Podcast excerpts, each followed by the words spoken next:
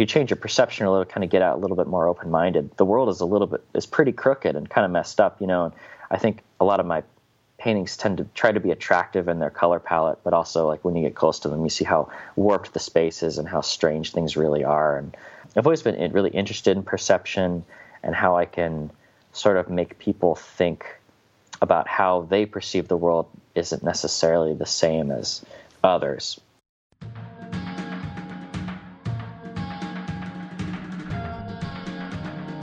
Welcome to the Studio Break podcast. I'm your host, David Linaway.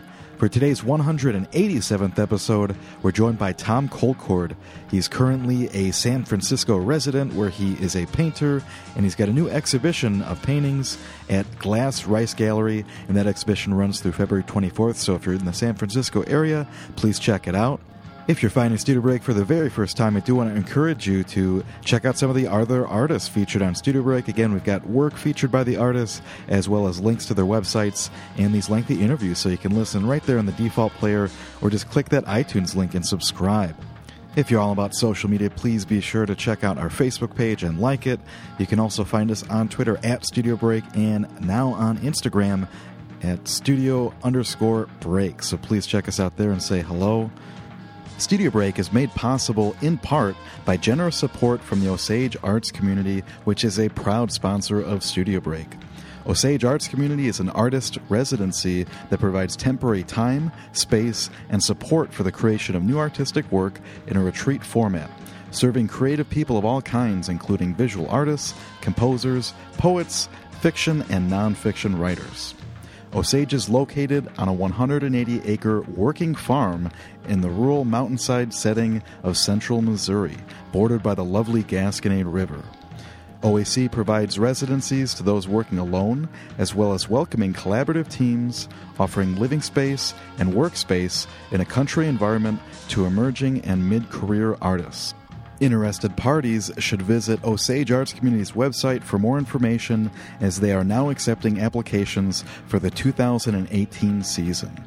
Osage Arts Community, where land, art, and community ignite. And now, this interview with Tom Colcord is coming up, so stay tuned.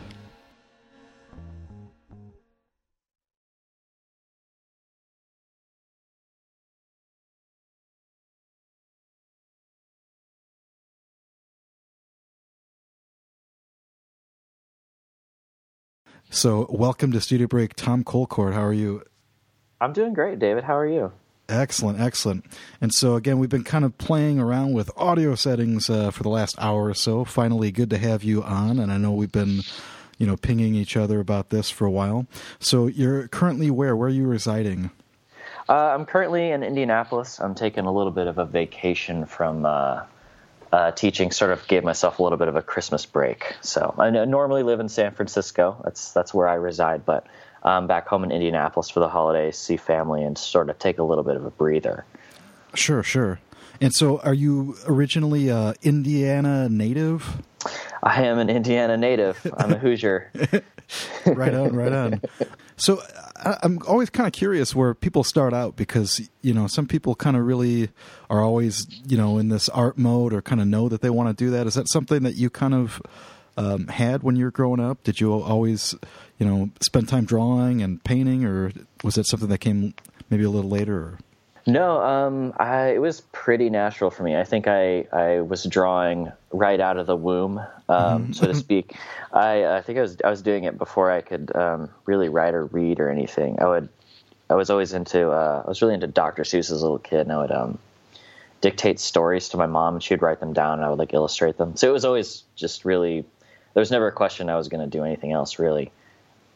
So yeah, it was pretty much immediate for me and growing kind of a no brainer.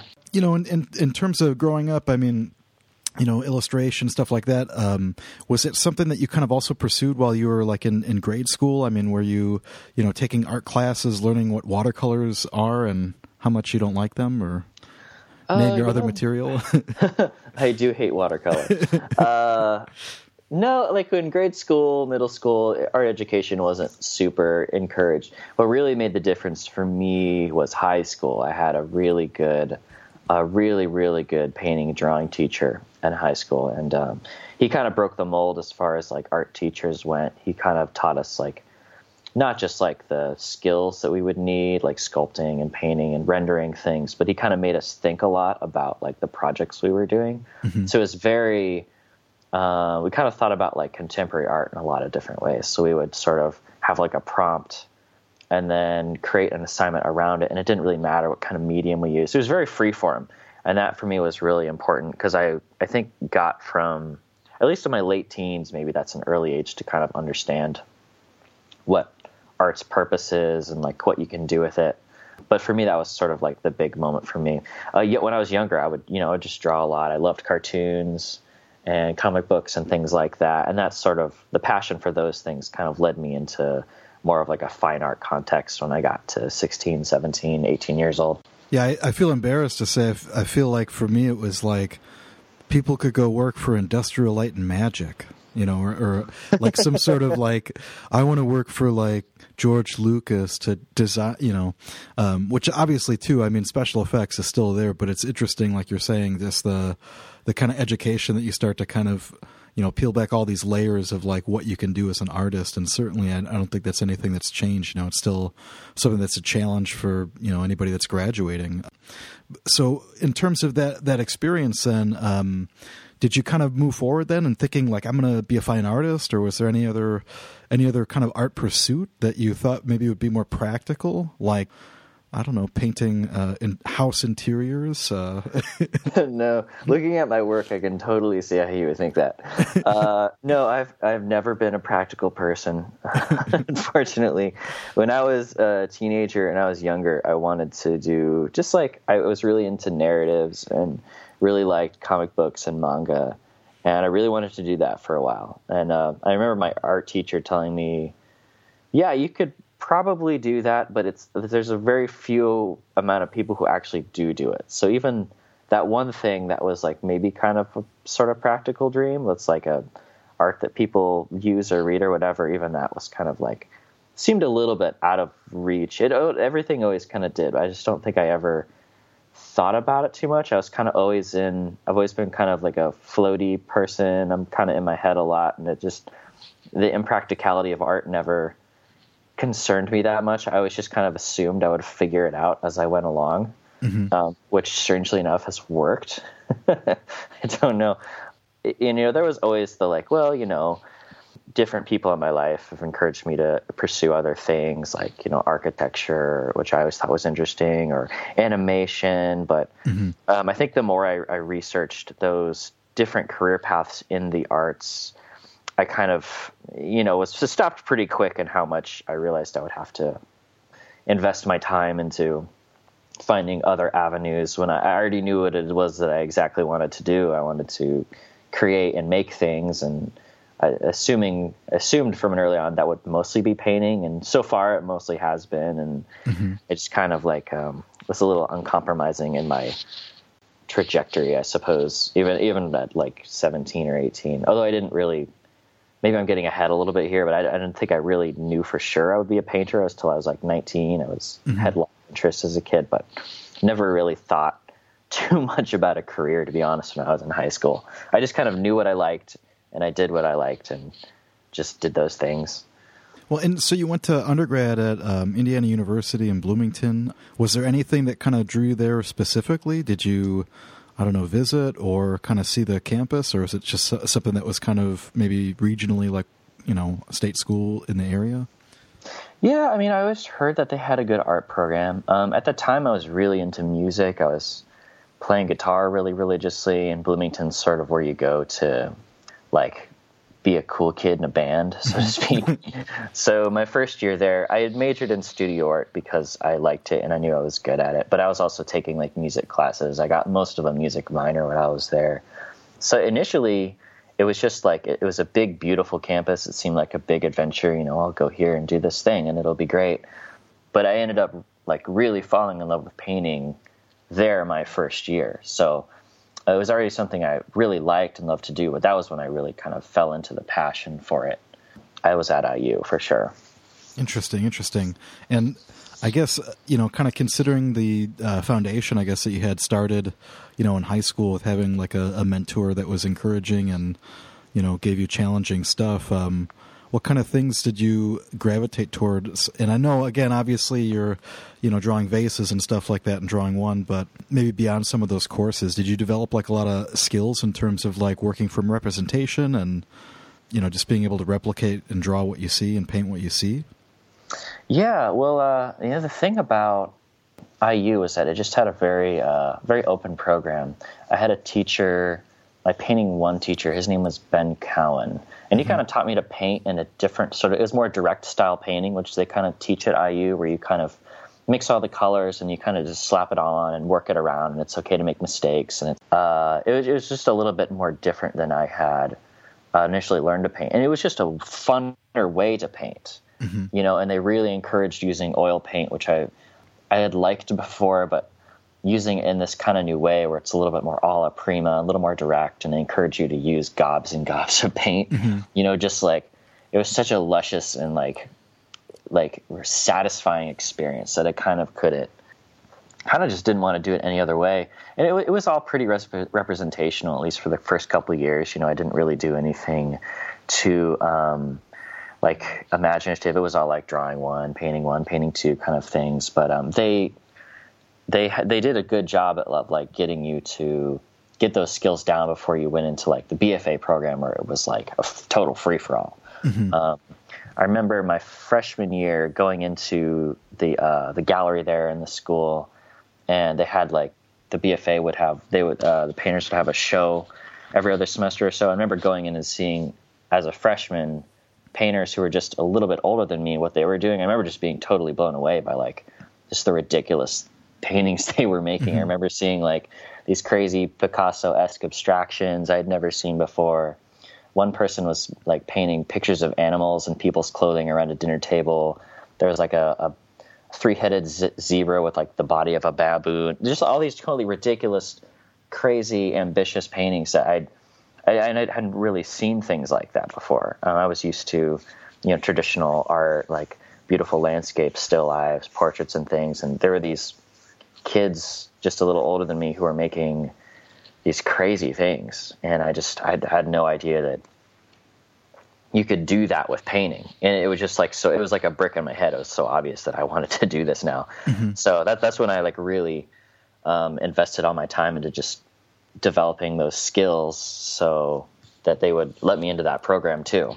Was was there a lot of like floral or landscape kind of like studies? Because again, you know, kind of throughout a lot of the work, you know, there's a lot of trees and landscape settings um, that kind of give way to have these nice contrasting color schemes, and obviously they they shift as you you know move from maybe some of the more um, earlier work on your website uh, as opposed to some of the more recent work. But again, that's something that really kind of struck me is that there's there's like a really nice range of like textures and you know formal investigation of the, of you know things that you would maybe associate with like landscape, and then the way that you kind of combine this almost figurative element that changes throughout it. That might have been three questions, but no, yeah. Well, I, I, think I have three good answers, David. Uh, so I did. Uh, I think the the main thing that um, the professors I had at IU had under their belts was landscape painting. Um, mm-hmm. I remember taking a summer painting course with Eve Mansdorf, and it was just landscape painting every single day. And I really learned to appreciate painting from life from that course more than anything. Mm-hmm. I got really obsessed with landscape painting. I got like my French easel and everything, and I would go out there every morning and I would do that, um, even outside the class. Just got really into that. So um, the landscape became really important to me in my work. I wanted to incorporate that into it just as much as I possibly could. A painting of life from well, and um, you know, I'm from Indianapolis, sort of like uh, it's it's not rural by any means, but I'm sort of on the outskirts of the city a little bit. So I've always been around wooded areas.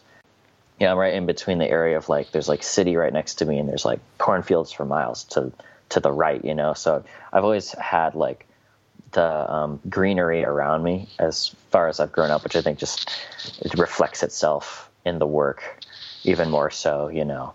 Mm-hmm. Well, and so in, in, terms of maybe changing that up a little bit, again, I you can kind of see a distinction maybe from maybe the little bit earlier work versus the the work that you might have uh, you know left with in terms of like a a BFA thesis show. But mm-hmm. there's this kind of like wolf like figure or oh, man, animal. Yeah. I would imagine that I don't know, like like I couldn't help but think that this was kind of like a almost like a stand in, like symbolically for yeah. yourself. Yeah. So that, that that's, so that's kind of like the big shift, though, right? I mean, it looks like you're kind of really uh, developing these compositions slightly different, or at least kind of putting more into them. So, how mm-hmm. how, how does that process kind of work? Or, you know, was there a lot of like preliminary drawing or anything like that? Or how how did you start kind of planning these out or shifting to include more of these kind of figurative slash animal slash self elements? I so I loved landscape painting, right? But um, I knew that it wasn't necessarily like challenging or like super contemporary and like a conceptual means for me. So mm-hmm. like I was mentioning going and seeing like, you know, those the crazy paintings that like the BFAs before me had done. And I you know, I was in a program at the time that was they, they weren't super fond of like working from photographs. So I, I knew that I wanted to create like a crazy fictional thing or like a some sort of alternate reality. Mm-hmm. But I also wanted to like satisfy my need to paint from life. So I, what I did was, at least in my BFA and for quite a while afterwards, was I started um, investing a lot of my time learning installation art. Mm-hmm. And all that would like entail really was like filling my studio with as much floral crap as I possibly could, so that I could create an environment, like a landscape environment, that I could work to from life in the studio. And then as far as like animals and things would go, you know, I, I had I had pets growing up, so I had like a lot of experience like sketching them and drawing them, um, as well as you know uh, borrowing some some photographs like from friends like animals that I knew, and I I would uh, I took an anatomy class too, so I tried to like study like the bone structures of them as well, so that I could like try to incorporate them in. I think I think I kind of answered your question there, but basically I would make like installations to paint from in the studio, and then I would insert sort of like like little monsters wherever I felt like it was appropriate. I would use mm-hmm. like toys too. I would find like little like figurines and try to like blow them up so that it would look like they were like these these bigger sort of like ominous figures floating, you know, behind the darkness of the trees and things like that. Yeah, it's really interesting just because there's one that stuck out to me called Face. Or mm-hmm. again, like it, it, kind of has that almost like set up where you can kind of maybe think about like you know having like this almost like still life element in the front being kind of encompassed with all this like floral behind it. So again, it's interesting to hear you talk about it because I'm seeing this and I'm trying to imagine then what it might have looked like in your studio. You know?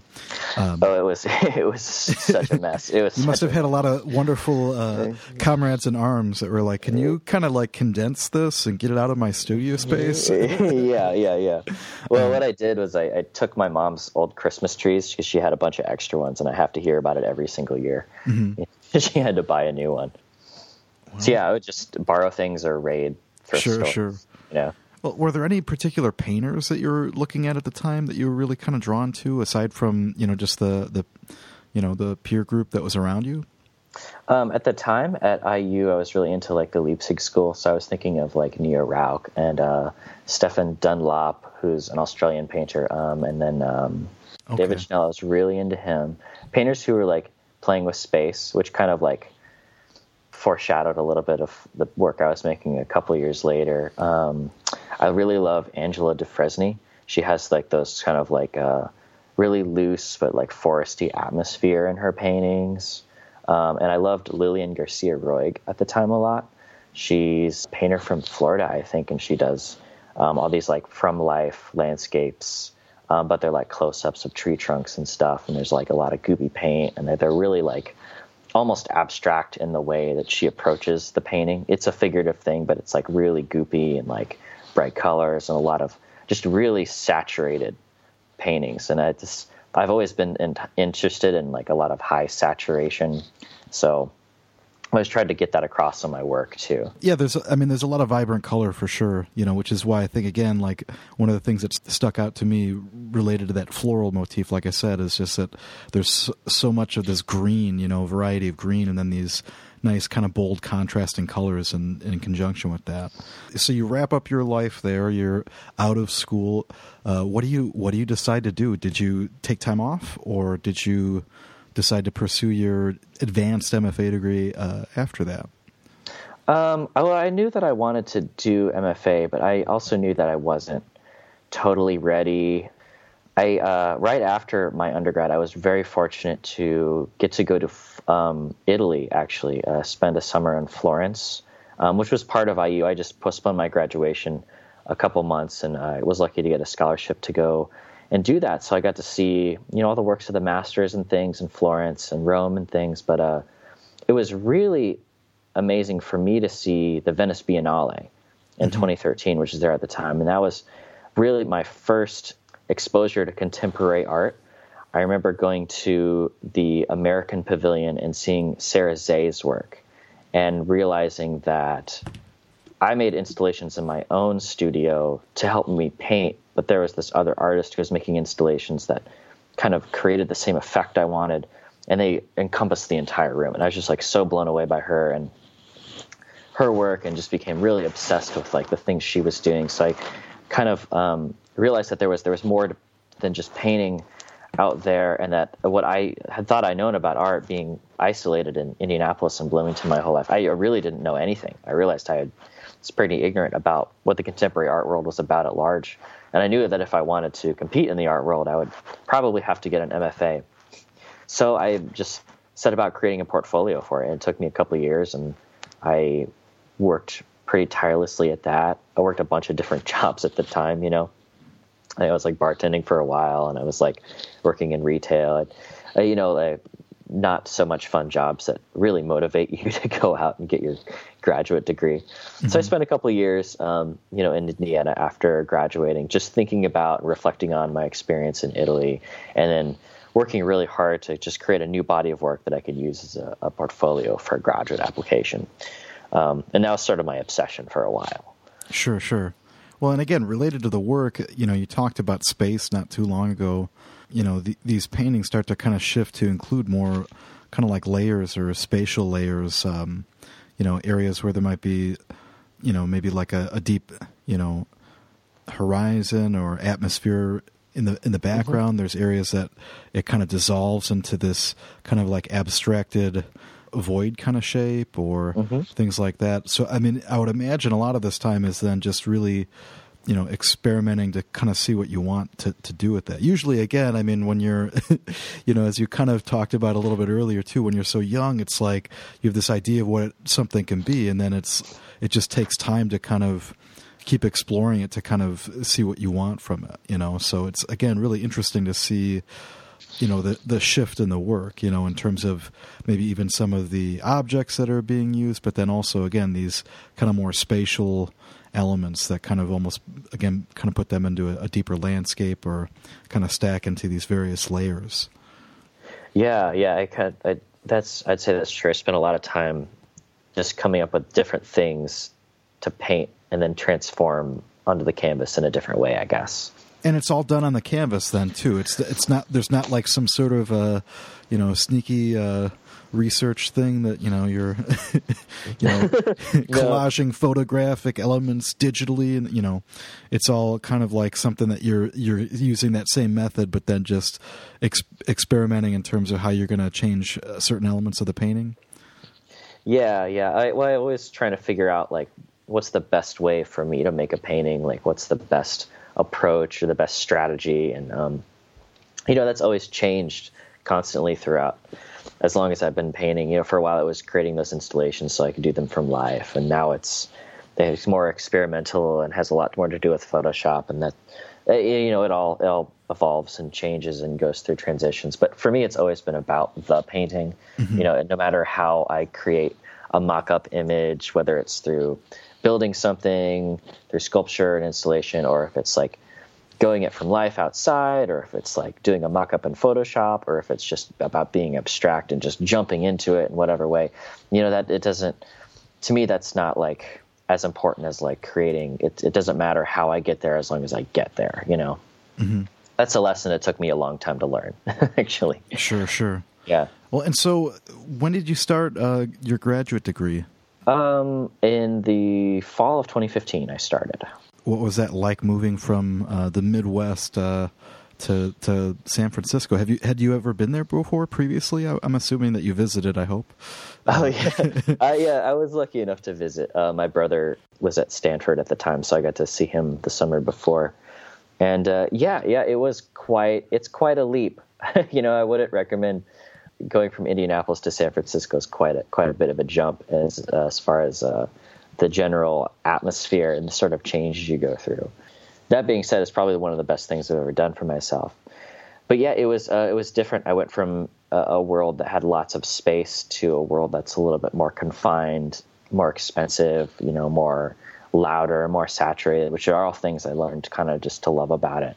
But it, it kind of ended up starting to change things quite a bit. Uh, SFAI, San Francisco Art Institute, it's you know one of the oldest um, art institutions in the country, has all this history, and it was just so so different from IU, which is like a university, or it was more of like an art program, and then I went to an art school. So there was a lot of um, sort of differences there as well, um, and how I had to sort of adapt to a newer environment, and that all kind of like began feeding into the work pretty quickly. I think. And what were the the people like too, in t- in terms of your peers? Because I would imagine then that you have like the like super high caliber people in every single kind of thing that you can think of as opposed to like oh we got you know a wheel downstairs in the basement and this guy throws on it you know i'm imagine well it's and again now too especially with like 3d printing and you know technology and you know like how they kind of keep turning out ways to kind of explore these uh, creative creative avenues you know in, in three dimensions i would imagine. Again it's got to be really different to kind of be around so many uh, killers uh, for lack of a better word Oh yeah, that's definitely true. When I got into SFAI, it was sort of like, well, I had been in such like an inclusive painting program at IU. Mm-hmm. You know, all the painters had their own building and everything, and suddenly I'm in this big industrial complex in the Dogpatch neighborhood of San Francisco. And there's like a guy making these crazy digital um, videos, and there's this other person doing these crazy installations, and and I'm just like a painter. And you know, we're all in, in, critique together. You know, we're all. That was one of the big differences for me was going into a critique seminar with, you know, maybe two or three other painters, but then everyone else is like a sculptor or a ceramicist or a photographer mm-hmm. or a digital artist. And um, so I had to learn to talk about all of those things as well, and then find out where they were in relation to my own work, which is really, really helpful. And um, that was, I think, maybe one of the main differences between this, the San Francisco Art Institute and IU for me. Um, it's just like they're totally polar opposites in how they approached talking about art. And then, as yeah, as far as my peers go, yeah, they were they were pretty different. I mean, I think uh, when you're in a BFA program, everyone's everything's a little bit safer, and then when you go to like the big city and you're spending all this money to go to this crazy art school, everyone's the ambition level kind of gets kicked up a couple notches. So there's always that sort of like competition with the peer group, which is for me really, really helpful, I think. There's a lot of transitions, certainly, you know, when you're starting a, a graduate program. Was there anything that kind of like shifted maybe earlier on in terms of the way that you started, you know, making these paintings, you know, especially mm-hmm. considering these other, you know, people that you're around, these, these people that probably had totally different ways of looking at your work and giving you feedback that you're scratching your head about? Yeah, well, uh, first semester was really influ- in- instrumental. Um, so first of all, I came into a studio that was, uh, you know, quite a bit smaller. You know, you go into the city, you're lucky to have a studio, period. And so I was, you know, sitting in more of like a nine by twelve kind of space as opposed to, you know, like an entire basement. And uh, moving out to San Francisco, I couldn't, you know, you can't bring everything. I had to fit as much as my brother and I could in our car, and we just drove for three straight days. You know, so I didn't have all these props that I was used to having. Mm-hmm. I had have this I had had this body of work that I've been working on with like the jungle psychedelic kind of thing for two or three years, and um, I found it much more difficult to do that in this new space.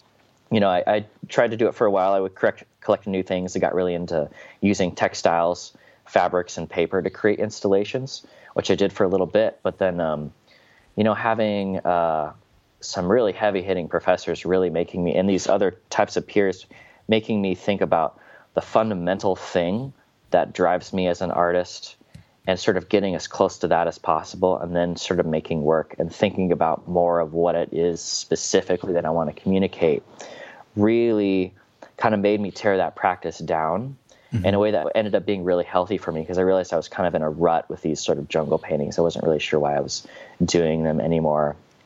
I couldn't really back up why I had like a weird wolf character in everything, you know, mm-hmm. graduate critique, it didn't always fly.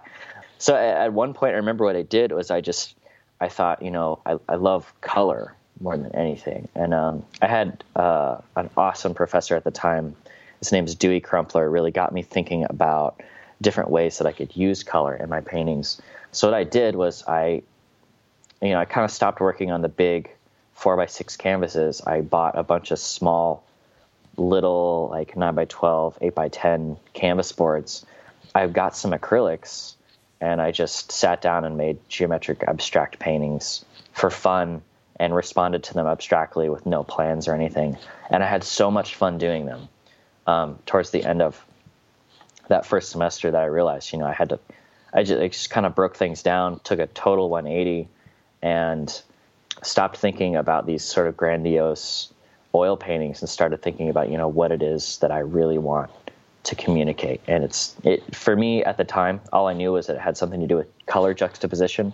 But that's just what I started stepping into and started exploring. And I discovered pattern work at that time too. I would go to old thrift stores or um, San Francisco has this great um, little store called Scrap in the Bayview where people you can drop literally any kind of junk off that you have, and you can go in and buy um, old paper, fabrics, just crap for really cheap it's a, just this beautiful little um, thrift store, and I would buy a lot of fabrics from there for really cheap. And um, uh, I started creating um, collages with them, and that was sort of the beginning of like the next turn for me as a part of um, how I approached creating work and what kind of work I was creating.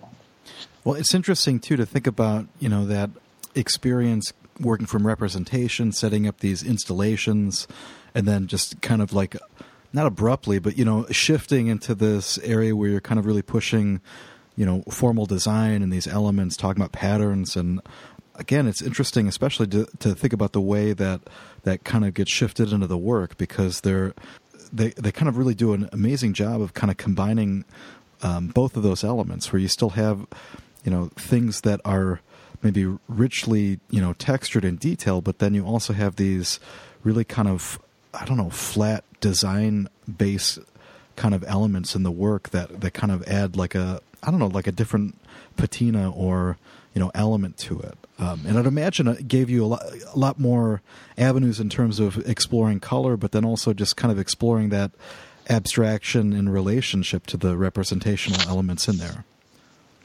Yeah, definitely. I mean, I, I was always, always put pressure on myself to try to combine everything I'd ever done into a painting.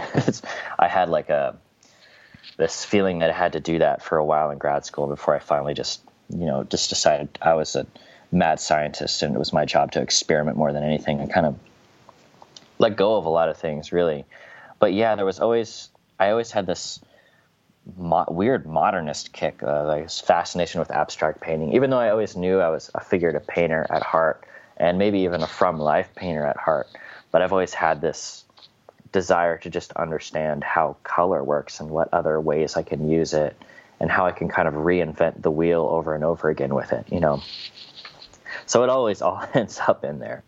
Well, and I'm curious too. Is is there something that changed in terms of the, some of the the technique? Because I would imagine, and again, it's, oh, yeah. it's different for everyone. But like with um, you know, things that are super ornate and patterned, I would imagine there might be a lot of tape involved in, in terms of kind of getting some of these areas and then masking some out. But yep, okay. yeah, you, that's a, that's a good point. Yeah, tape became my best friend. my second semester of grad school, I started getting into the sort of like hard edge kind of painting. I was thinking about a lot of Bay Area painters.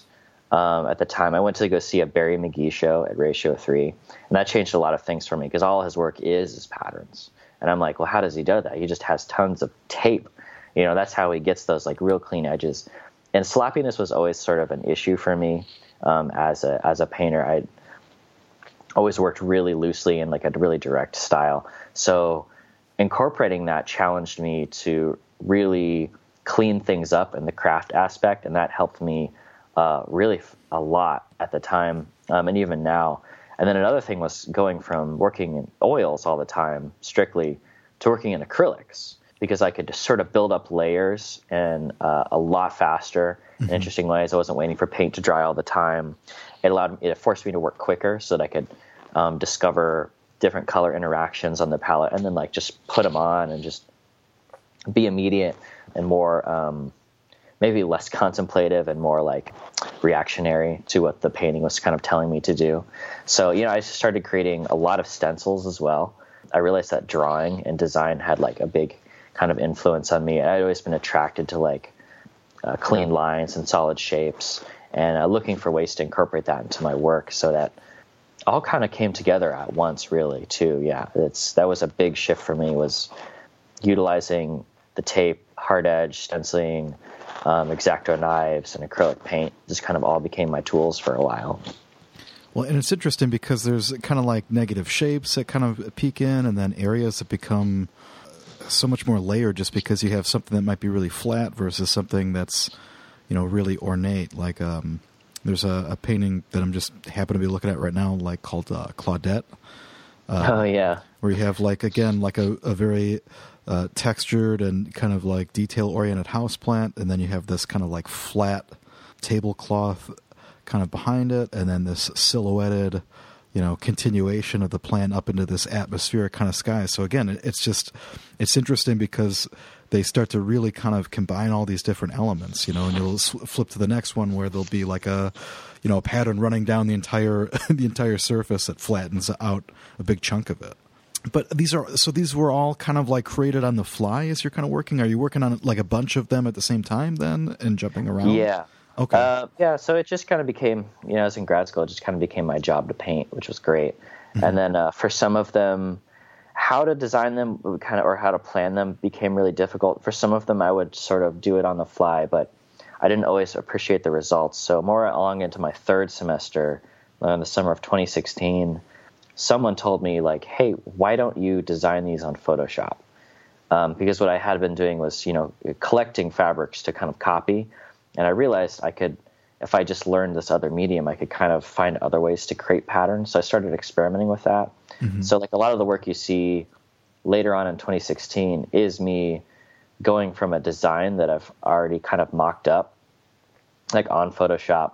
And that, that's not how I did all of them. That's how I ended, started planning a lot of them. Um, and that kind of allowed me to play with space, move things around, be a little bit more ambitious with compositions, and play with like different like areas of push pull, and then color schemes as too. So I could kind of dictate I just, Photoshop was sort of a revelation for me because I realized I could kind of play with color in a different way. I didn't have to um, kind of necessarily mess around with things on the palette first. I could kind of just mix from the image and uh, experiment a lot easier on there without wasting a ton of paint too. Yeah, yeah, absolutely. So one of the things that you kind of talked about a little bit earlier too was, you know, when you were young, you you were kind of really interested in narratives and in terms of concept maybe not maybe not fully realized. Oh yeah, um, but how did how did how does that kind of like get resolved in the work too? Because you know, especially with like some of the um, more cheery uh, titles like Doomed Sunflower. Um, yeah. you, you, again, it kind of maybe plays with some expectations that you might have with the subject matter, but then it also kind of like even that painting almost takes on the characteristic of, of looking, you know, abstracted like a like a face. Um, or again there'll be like silhouetted face faces or images of figures in in the work. But how, how did that kind of get shifted towards into the work? Uh, a lot of the work reflects like um, just issues with anxiety or some sort of like bad premonition or ominous thing that's about to happen. I've always been interested in um, how to communicate like like a mental break or something where like the world is kind of coming to an end. I have a a painting on there somewhere that's called um, oh yeah everything is going to be all right was the painting i was thinking of where there's like a road and there's like this car crashing in the mm-hmm. background mm-hmm. with there's like these glittering trees um, and i've always kind of been fascinated with like periods or time periods of change i've been reading a lot about uh, germany in like the 1920s 1930s lately um, i took a class on revolutions in my undergrad and that's always something i've been really fascinated with is like how things can sort of drastically shift in the world, um, and the paintings and how they kind of play with space. I'm kind of interested in reflecting that. I kind of find the idea that um, you know, growing up in the Midwest, you have a lot of like conservative ideology, and there's sort of like, a, well, everything's really okay. Um, the news just tries to scare you, kind of thing. And I'm kind of like, well, you know, I don't know. I think if you change your perception a little, kind of get out a little bit more open minded, the world is a little bit is pretty crooked and kind of messed up, you know. And I think a lot of my paintings tend to try to be attractive in their color palette, but also like when you get close to them, you see how warped the space is and how strange things really are. And I've always been really interested in perception and how I can sort of make people think about how they perceive the world isn't necessarily the same as others maybe not. And I think painting is always trying to communicate that in some way because it's always me sort of spitting out the way I perceive the world and then hoping to communicate that to someone different. There is a little bit of a narrative, but it's always like a reflection of my own like anxieties or my own insecurity about how the world is constantly shifting in really uncomfortable ways. Well, maybe that's the best way I could explain it. It's interesting that you say that because you know one of the things that becomes more obvious about these are the way that they're constructions, as opposed to maybe you know the work that you were doing as an undergraduate, which you kind of can't really tell. You know how much of them are fantasy versus based off of observation. So, in in terms of being able to kind of like foster a little bit of a dialogue, or you know to kind of include some of these titles that kind of allude to this you know reflective state, um, you know that that seems that construction element or that idea of like different facets of something kind of becomes more, I think, forward in the work uh, um, in, a, in a way that it wasn't obviously in, in some of the previous work. Again, one that's just popping off to me is this eluded expectations painting, where again you kind of kind of have rarely a figure uh, in your in your work, but then you know there's the, the figurative elements, which I'm assuming is you, but then mm-hmm. also these kind of like design design areas that are really kind of flattening out. But then there's also this kind of like spatial kind of thing going on with it. Again, it, it really becomes kind of interesting because, like I said, I mean it. I think it maybe puts puts the viewer into a, like a I don't know more of like a a state where they kind of are trying to like form a, a narrative about it or you know trying to figure out what the narrative is or you know as opposed to just like oh that's like a really nice painting. Oh yeah, you know? uh, yeah. I think there's there's always some level of conflated narrative that has to do with you know whatever maybe going on with my life at the time. I think that painting specifically was is sort of like if, if I reveal too much here, but it's sort of like a, a reflection on um, modern dating and how it's usually like uh, like it is someone maybe you meet through an app, which I maybe have tried a few times, mm-hmm. and uh, realize that you know you you see one type a person who presents themselves one way in one thing and on like a like like the internet and then in real life they may be a completely different type of person and that's just because you're projecting your own desires or expectations on someone else. And um, I thought I'd try to make this painting kind of funny because I had made paintings with like dogs and wolves in them for like the past couple of years. Mm-hmm. So the sort of figure on the right in the red dress is looking at the phone and there's a picture of like the wolf there and instead she gets me and I'm actually a human. Mm-hmm. Which is sort of like the sort of like the kind of the joke I was trying to play is that I'm also not what people expect me to be in real life either. Mm-hmm. And that also plays into like the planes which shift and kind of layer over each other in different ways so that you can't quite tell what's up or what's down, you know, and the, the, what's left and what's right and what's coming forward and what's actually being pushed back. So there's always this sort of expectation that there's a lot of order going on, but there's actually a lot of like chaos and um, underlying structures that aren't necessarily safe or uh, what's a good word? safe or solid maybe i don't know my vocabulary is failing me a little bit but i think you know what i mean yeah, so maybe not a fun question but I'm, I'm curious then too in terms of like when you're working through you know one of your paintings and again you kind of have like a, maybe like a mid to larger kind of scale um, how long do you think you would say it, it, takes you to kind of work through one of these you know just i guess on a, a typical like from start to finish or are there are there ones that come quick and ones that you know take years or? Um, no, I I try not to let them take too long because I feel like I lose a little bit of passion for it if it's going to take forever. So, um, uh, getting into like some of the more recent things, some of the larger like um, work that I showed at my thesis show, that's the six by six feet or so. Um, took about a month to make. I think I, w- I would plan them on Photoshop pretty obsessively for probably a couple months. So the planning stage actually, and a lot of times takes a little bit longer when I'm planning on being a little bit more premeditated. But mm-hmm. then the actual painting, I tend to get pretty obsessed with it, and it, it, even if it's a really big painting, usually happens within the span of a month to a month and a half. Okay. Can usually get it done. The littler ones actually do take more time. Um, if I'm not planning things and I'm kind of going on the fly and I'm experimenting, sometimes the little ones can take months, actually. So the big ones take a short amount of time, but the little ones take a little bit longer, you know, depending on uh, how much, um, how satisfied I am with the result. Sure, sure. And yeah. so this is kind of like something that you continued and just kind of alluded towards in terms of your your thesis exhibition. Um, so this this process has kind of like continued on to, into your your current set of work. Is that right? Um, I think I think in a lot of ways, yeah. Um, when I graduated, I felt pretty good about the work I'd made and the time I'd spent, but I also suddenly found myself in a new studio, and I didn't have anyone to please with my work anymore. Mm-hmm. If you know what I mean, like I'd been in a BFA making work for this program, and then I was making work to get into a graduate program. And then I was in the graduate program. I was making work to show to committees and things. So like I, suddenly it was just had this moment where I was like, oh, it's all me. So I continued to make some of the things I was doing, but I sort of fractalized, and now I'm into all sorts of different types of painting. I just becoming a mad scientist where I'm sort of experimenting with all sorts of different things.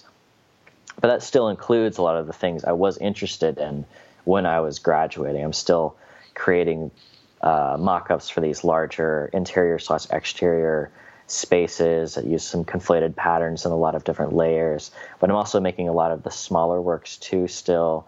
I'm just doing them in a lot of different ways, I guess. So a mm-hmm. lot of this has continued, but it's I'm thinking about it a lot differently now, in that not all of it's necessary anymore. I guess I've always I believe in quality over quantity, but I've always made tons of work, and I'm starting to slow down and be a little bit more particular about what I choose to do now, I guess, if that makes no it, sense at all. Yeah, it makes total sense. It's it's again, I kind of harken back to the audio issues and you know referencing how like that's you know like a painter trying to fix audio issues is you know maybe not a maybe not a good thing but like it's interesting because in a similar way like and again as someone that's also a painter it's sometimes like something that seems really obvious you know through the progression of your work you know you just make a little bit of a shift like oh i'm gonna like not use the comp- you know like i'm not gonna do this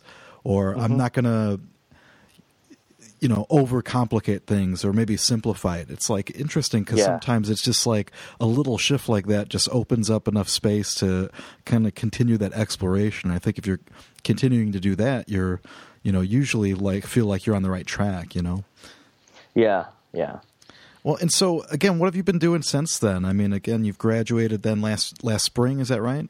Mm-hmm. Yeah. Um, so the last few months have been uh, mostly dedicated to getting ready to for a show I'm going to be in that opens in a couple weeks actually in San Francisco.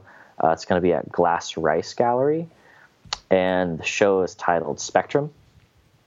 And the reason for that, and I'm going to go on a little bit of a diatribe here. um, so when I graduated, I kind of realized, you know, I have I'm kind of uh, interested in a lot of different things. So I continued to do that, just make a lot of different types of painting. I started getting into, in addition to some of the more figurative, planned Photoshop based work, I started doing some more like the abstract blobby paintings. I think I sent you photos of a couple of those. Um, I started getting interested in utilizing text in my work, so I started creating, sort of started working on a body of work that did that.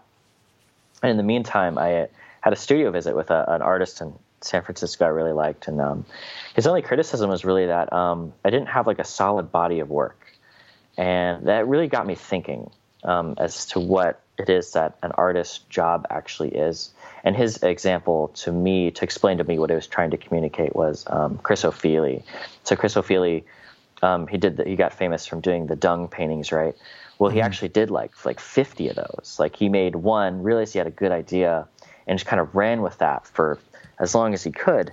And uh, I realized I hadn't really like done that yet. I had like a few good ideas that I could do that with, but I never found anything that I wanted to run with forever. So in the meantime, I have this show I have to get ready for. So I kind of have to decide.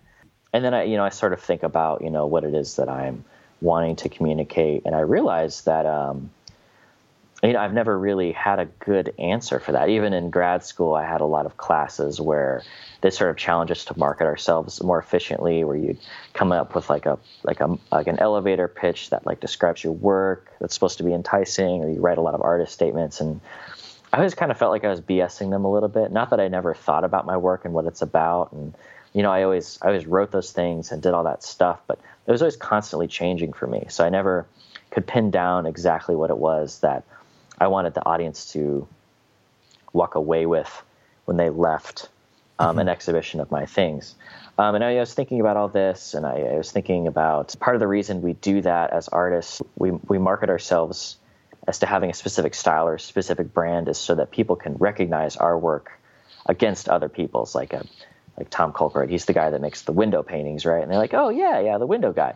You know, that's sort of like how you one of the ways you differentiate yourself among um, all the other artists is to just market yourself as to doing this one kind of thing that's uniquely yours.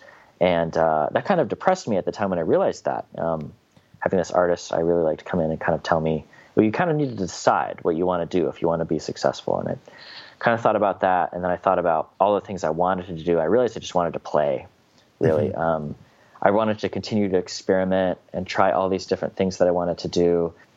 Because I, I mean, I had a body of work for a long time that did reflect me. I did, made all those jungle paintings from my BFA and the years afterward, and a little bit into graduate school. And then I kind of everything got broken down, and I started playing around and doing all these different things with Photoshop and all the things we previously talked about. And I realized I was still kind of broken down. I never built up a new solid thing that represented me.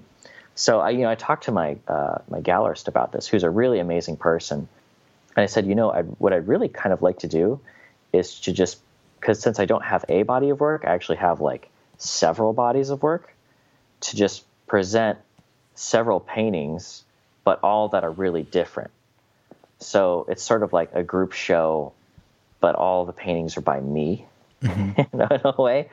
And uh, I was also thinking a lot, been thinking a lot about Alfred Kinsey, who uh, worked at IU. He studied sexuality and discovered that it's a spectrum. Um, no one's just either homosexual or heterosexual or bisexual. There's a whole range of feelings you can have towards that, even like sex, sexual drive. Like some people are very asexual, or some people are very sexual. And I got thinking, as an artist, I'm different kinds of artists all in one. As a person, I'm different kinds of people all in one. Mm-hmm. And for me to just choose one thing, I feel would, would be disingenuous a little bit. I think um, I've also been thinking a lot about, you know, I'm always kind of creating an alternate reality in my work, and I'm interested in alternate dimensions and string theory and fourth dimensional physics, things like that. And so there's theoretically there's a million different versions of me and a million different universes out there somewhere, and they're all probably making different kinds of paintings. And I kind of want to talk about that in a way. Mm-hmm. So I kind of do want to make different, all sorts of different types of works. That's sort of what we set out to do for this show. And uh, she came up with the title of Spectrum, which was like a brick to the head to me. I was trying to come up with a title. I didn't have a good one. I was, oh, Spectrum. That's totally obvious. So what I've been doing is I've been making. Um, I got back into oil painting too. I I started working for Gamblin Artist Oil Colors recently, so that's been really influential. So I've been making from life landscape paintings as well. I've been continuing the body of work that centers around windows and layers. I've been doing um, these sort of, I call them abstract blobby paintings, but it's a little more complicated than that, where I take several panels, attach them together, so I create a sculpture with it, and then I steal color palettes from interior design catalogs and create these um, uh, these pour paintings, which have been really fun to create and experiment with because they create these weird structures that have this sort of paint on them. And um, I've been experimenting with text and some other and graffiti and some other work So it, they're all kind of clearly by me because I have sort of a color palette that like seems to permeate all of the work, but they're all paintings about different things. And I wanted to make a show that said that it's okay to just be lost and make a bunch of different things and to not have like one solid statement that you want people to hear. I mean, I feel like a lot of artists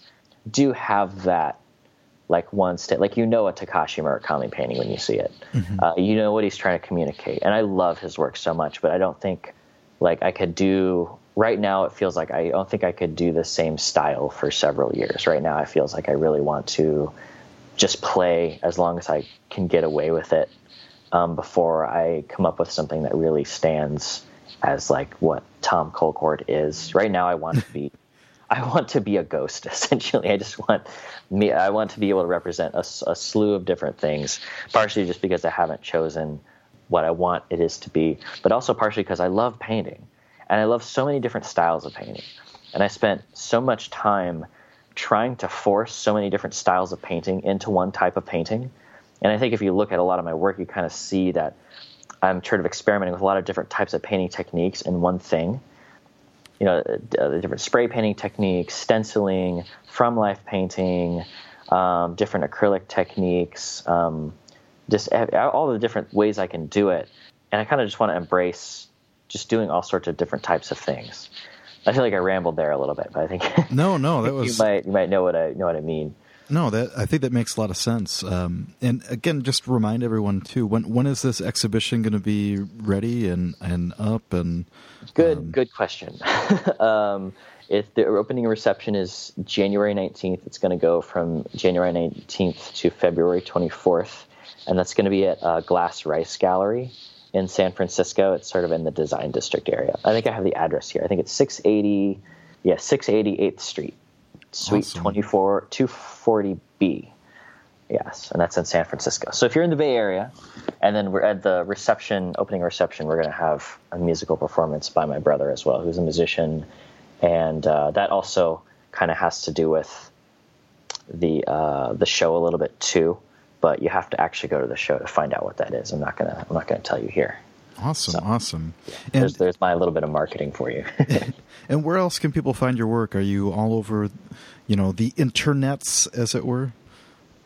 Mm-hmm. I have an Instagram at t colcord. Um, I can send you a link to that real quick, and then I do have my website as well, which I am proud to say I update as much as I can. Um, once the show is up, I'll have all the, the new work on that too. So that's tcolcord.wix.com backslash Tom Colcord. Awesome, awesome. Well, um, again, I, I, really appreciate you uh, taking the time today, and of course uh, for applying to the uh, Studio Break competition. It was really interesting to, you know, see this big breadth of work, um, and again, listening to listening you talk about it and hearing how it has kind of shifted uh, and to be honest, not that big of an amount of time, really. You know what I'm saying? Um, it's yeah. very, very, very exciting. So again, um, thanks so much for for taking the time and, and being patient and uh, participating. Uh, well, thank you, David. I, I appreciate uh, you giving me the platform. It's really, it's really cool. It's a good opportunity to be able to you know, talk about your work and kind of expose it. I appreciate that. Thanks once again to Tom for joining me. You can check out Tom's new exhibition at Glass Rice Gallery in San Francisco. It's entitled Spectrum and it runs through February 24th, so be sure to check it out while it's up. You can also see his work by visiting his website, tcolcord at Wix, and of course, follow him on Instagram at tcolcord. If you like today's interview, I do want to encourage you to visit studiobreak.com. We have a lot of other artists up there with works as well as links to their website, so be sure to check it out on Studio Break. You can, of course, listen right there on the default player, but if it's easier, just click that iTunes link and subscribe to the podcast in iTunes. Of course, if you like it, you can always leave us feedback there or Otherwise, you can follow us on Facebook and be sure to like our Facebook page. You can also find us on Instagram at studio underscore break, and of course on Twitter at studio break. Studio Break is made possible in part by generous support from the Osage Arts community, which is a proud sponsor of Studio Break. Osage Arts Community is an artist residency that provides temporary time, space, and support for the creation of new artistic work in a retreat format, serving creative people of all kinds, including visual artists, composers, poets, fiction, and nonfiction writers. Osage is located on a 180 acre working farm in the rural mountainside setting of central Missouri, bordered by the lovely Gasconade River. OAC provides residencies to those working alone, as well as welcoming collaborative teams, offering living space and workspace in a country environment to emerging and mid career artists. Interested parties should visit Osage Arts Community's website for more information as they are now accepting applications for the 2018 season. Osage Arts Community, where land, art, and community ignite. I'd like to thank Skylar Mail, who provides the music to Studio Break. You can check out his artwork. His website is skylarmail.net. And of course, you can see some of my artwork at davidlinaway.com. You can see some paintings, and be sure to follow my Instagram and Twitter account at David Linaway. And of course, you can find me on Facebook, so you can find me there as well. And a quick shout out to Bonnie Leibowitz. Glad that you enjoyed the recent episode. Hope you enjoyed this one. And of course, we hope you all enjoyed this interview with Tom Colcord. There'll be more coming, so of course, stay tuned for that. Otherwise, we'll talk to you real soon. Thanks for listening.